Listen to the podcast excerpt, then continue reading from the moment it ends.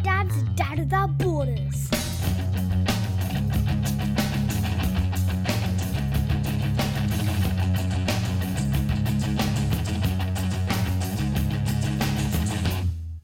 Hi, Daddy. How are you? Hi, Daddy. A dedicated dad and long distance parent, I'm raising two boys in two countries, and in each episode, I invite another dad to join me in a podcast adventure to talk about our journey as parents. We will discuss the messiness of modern dadding and the challenges of long distance parenting. My name is Blue, and I am a dad without borders.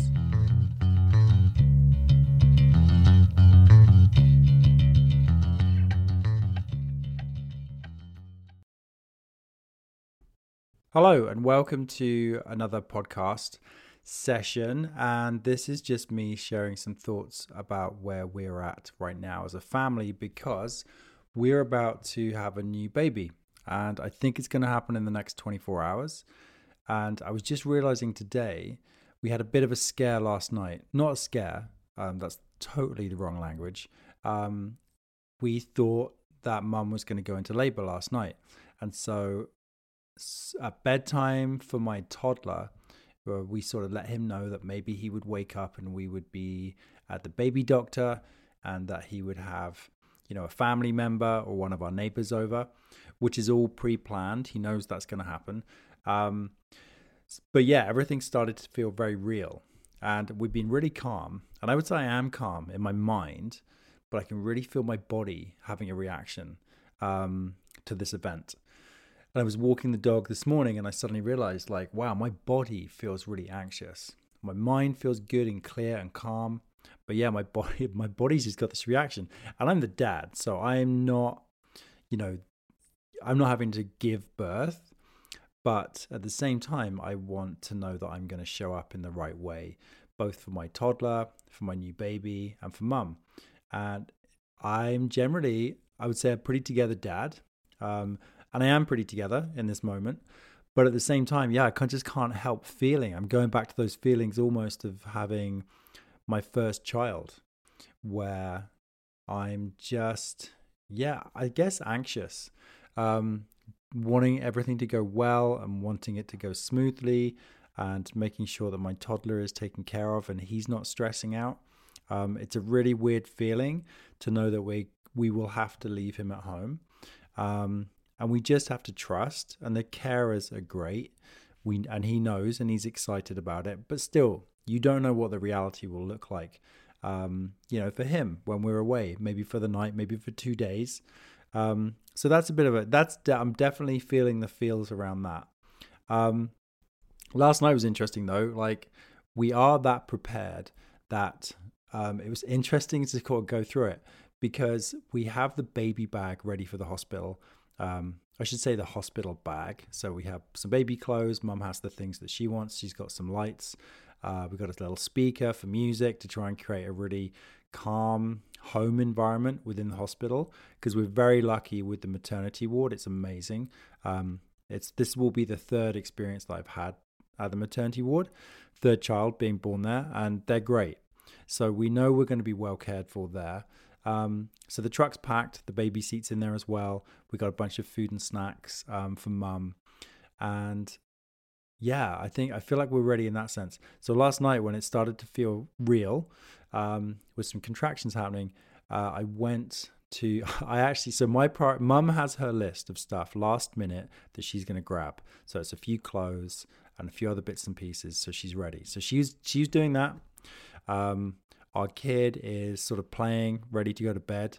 Um, you know, sort of early evening. Um, and then my thing was like, okay, I'm, I'm going to grab some painkillers and some bits and pieces like that, like some toiletries, some essentials. Um, I'm going to get my favorite underwear. I'm not joking. Um, I actually did the last wash, clothes wash. Um, the missus bought me new underwear, and I'm like, I'm going to wear my favorite underwear. It's going to be my thing. I'm going to shower. I'm going to have a quick shave, uh, sort of tidy up the scruff. Um, I'm just to feel fresh. I'm to clean my teeth. I'm gonna, like, everything's ready. Um, but yeah, I'm just to do a few simple things so that I can wake up in the middle of the night, you know, I'm sh- freshly showered and washed hair, knowing with no idea when I'm to wash again. I'm sure two or three days.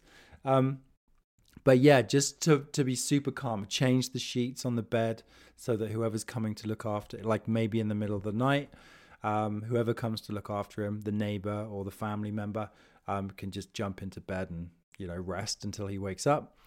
Um, so yeah, just all the little things like that. But we both kind of knowing already being prepared, we both went around our little routines. So yeah, we got all our things done. I'm wearing my fancy pants. Um, and we're ready to go. But still, even though we're so ready, and I've been through this three times, two no, sorry, two times. This will be the third time. Um, yeah, it's hard not to have a bodily reaction, kind of like nerves in the bottom, in the pit of the stomach, um, just wanting everything to go smoothly. Um, because when you're on the sidelines and someone's going through childbirth, as I've experienced, it feel like you feel a little bit out of control, and you always worry like, am I doing enough? Um, and yeah, it'll be fine, but yeah, it's a lot. Um, so yeah, I'm definitely feeling the feels, and I have a feeling it's going to happen. But again, this is what's a little stressful: is is it going to happen in the middle of the night? Like, I don't want my toddler to go down to bed, ideally, and then wake up and we're not here. Um, so I'm hoping it can be a really smooth transition, but we just don't know. So we're just hanging in there. The midwife has told us just to, you know, that we'll know. Well, I say we, mum will know when it's time to go. Um, but because it's her second child and we're an hour from the hospital, you know, we have that to factor in as well. So hoping that we just choose the right time to go at a time where it's not stressful for our kid because he's not about to go down to sleep. And that's the worst time to leave because, of course, kids are always emotional. People are always emotional when they're tired. Um, so I slept, I didn't sleep great. I got up at five because um, my kid, he's waking up earlier because we have blackout curtains, but it's still lighter because it's spring. So he's waking up earlier. And because of that, you know, I'm having to get up at five. Well, I get up at five, tell him to go back to sleep for a bit, and eventually he'll come in for a snuggle and we'll go downstairs, watch cartoons. And so mum managed to sleep in and get some rest because I took on the kid, of course. And I didn't realize, but actually, mum was up until 2 a.m. timing the contractions, um, which is something we both thought we should be doing. But the midwife's feedback was pay more attention to the intensity of the contractions. And this being your second time, you will know when it is the right time to go to the hospital. Um, and so, yeah, we have to just trust that that is the case. Um, although through the day today, um, mum is timing contractions, and you know we are very mindful that things do seem to be happening, and that rest, according to the midwife, is the most important thing. And also just being with family. And yeah, just trying to ready everybody, stay calm. Um, although that is very hard to do, even though in your mind you want to stay calm. Um, physically, yeah. Definitely getting the feels, as I said. And I think part of that too is the fact that, you know, I want to be an advocate for mum, you know, for my wife and make sure that she's got her needs met at the hospital. Uh, the midwife is fantastic, and the maternity ward is amazing. Um, but at the same time, you know, there are some things that, you know, we may or may not want in terms of interventions. Um, even just having a quiet space, a quiet, dark space, which is what we're aiming for at the hospital, um, and as much privacy as possible, which I think a lot of mums want. I don't know if that's particularly different, but we do have um, well, we're far from the hospital, and we've always wanted to have a home birth. Um, well, mum in particular, um, I'm very happy going to the hospital, but we are an hour away, and that's partly that is why we decided to not have a home birth. Um, so yeah, I want to be the best advocate that I can, and I'm always nervous about that.